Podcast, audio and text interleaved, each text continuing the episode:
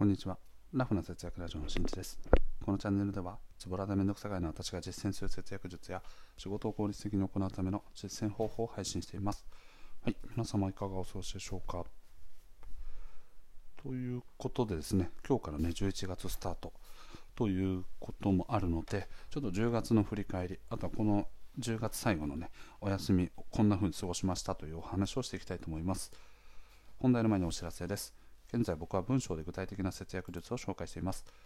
ラフな節約ブログで検索していただくと、節約の実践方法だけでなく、メリットや効果などなど詳しく解説しておりますので、ぜひともご覧になってみてください。はい。では早速本題ですね。はい。10月のこうまとめという感じですね。はい。つい先日の、ね、話だけ先にしていくとですね、あのー、僕の義理のお兄さんですね、姉の家族僕の姉の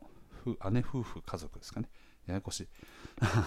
まあ、姉夫婦としましょう、はい、のえですね保養所のあるですね山中湖へ行ってまいりました、はい、で初めてのねこうあの 1, 1時間半じゃないですね。途中でですねだいぶ序盤の方ですね高速の道を間違えまして 大幅にねあの遅延したんですけど合計で大体1時間50分ぐらいかな、はい、のあの、ね、旅をしてまいりました。僕らはもともとね約2年ぐらい前に車を購入するまでは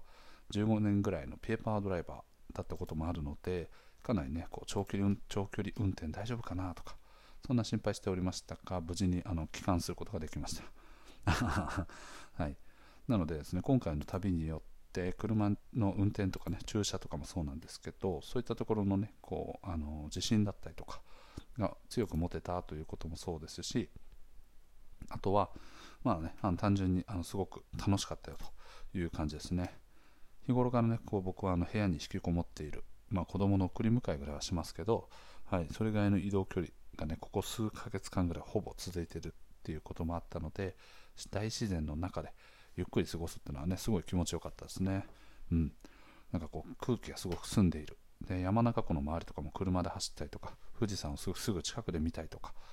もできたのであの非常にあの有意義な時間でした。でですねまあ保養所ということもあって1泊2食付き家族4人でですねなんとですね7000円ですね。破格ですねやはりですね持つべきものはやはり人脈というね。まあね完全にあの血血縁関係というかねあの親族なのであれですけどまあねこういうあの親族でもねあの仲いい悪いとかねいろいろあると思うんですがはい、そういった関係性もね良好だった結果だなというふうに思ってあのいろいろとね感慨深かったですね。はい、そんな感じでね週末あのすごくリラックスした過ごし方をいたしました。はい、なので今日からもですねあの昨日は僕あのお休みだったので、はい、今日からまたですねあのしっかりと仕事をね頑張っていこうという気持ちになってました。はい、ではね引き続いてですね10月の振り返りということですね。まあ、主に振り返るところはどこかというとお金回りですね。一応ですね、節約チャンネルという名前にかまけたあのフリートークチャンネルになっておりますが もうちょっとまともな、ね、話をちょっとしていこうと思います。はい。じゃあ10月の実績どうだったかというとですね、大幅なプラスですね。はい。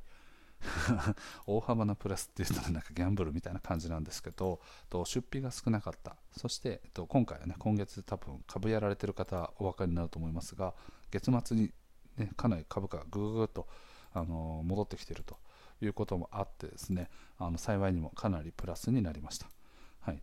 で我が家の場合はですね、まあ、投資が大体7割ぐらい。で貯蓄が大体3割ぐらい、まあ、あの6対4か7対3ぐらいの間ぐらいですね。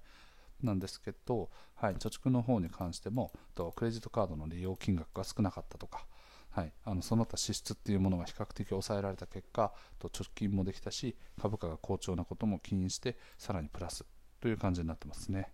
はい。うん、まあね、なんとなくイメージしていただくと分かりますが、大体会社員のね、1ヶ月間の給料以上のね、プラスになってるという感じですかね。はい。まあ、あの会社員といってもね、人それぞれの 立場とかもあるので、一概に言えませんが、はい、それがね、まあ、あのプラスになってますということで、はい。そんなこんなですね、家計簿ね、あの見て、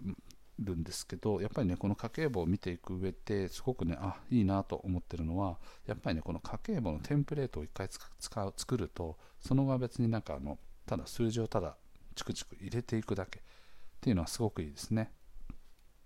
我が家はあの Google スプレッドシートっていうね Google のオンライン版 Excel みたいな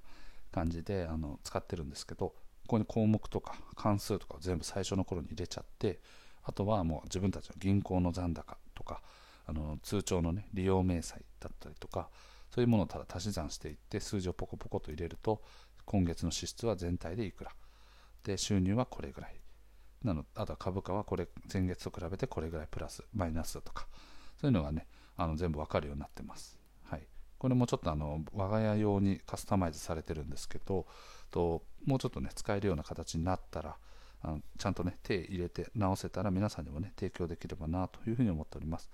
はい、数字を入れていくだけなので非常に楽ですね、うん、でかつですねこの Google スプレッドシートのいいところはやはり共有しながらでそれぞれが編集することができる。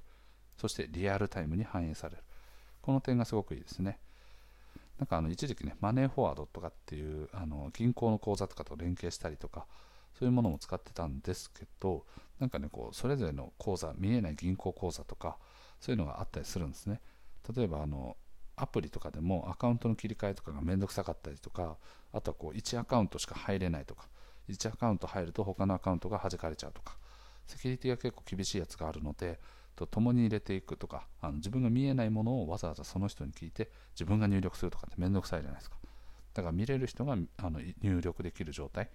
っていうのを考えていくとやっぱりこの Google スプレッドシートに落ち着いたという感じでございます。はい。ね、うん、すごい便利ですね。なので皆さんもですね共有していくっていうことを考えていくとこういうものがいいですね。はい。まあ、基本はあの夫婦ともに協力して作っていくっていう前提にはなります。のであのご家庭でねあのお金回りは私が管理しているよというような感じで片方の方だけであればわざわざ使う必要はないかもしれないですね。はい。まあそれはさておき。そんな感じでですね Google スプレッドシートを使いながら家計簿をつけているので非常に楽だということで今月の振り返りをしようと思ってもとすぐにできるなということですね。まあやっぱりね節約においての家計簿っていうのはねかなり基本中の基本になってくるので一番最初はざっくり項目からそして少しずつこう、ね、あの項目の細分化をしていって自分たちの入力のこう手間をねあの最小限にしながらあの運用していくとあの継続してできるようになってきますのでぜひやってみてください。はい、ということでですね、はい、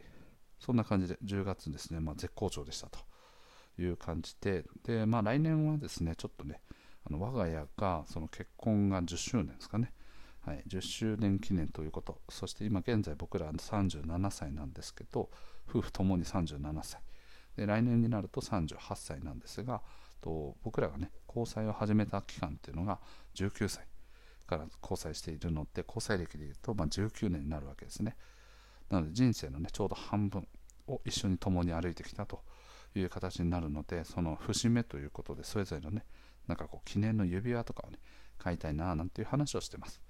そのためのお金を事前にちょっとねこう貯めておかねばと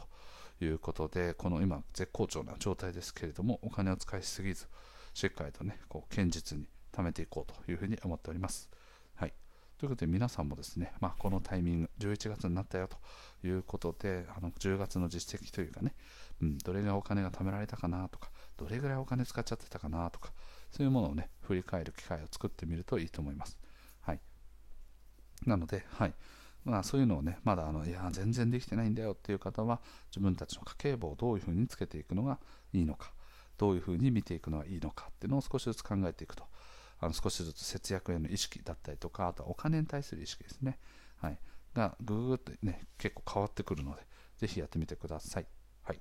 ということでね、今回の配信は以上です。最後まで聞いてくれてありがとう。また聞いてね。バイバーイ。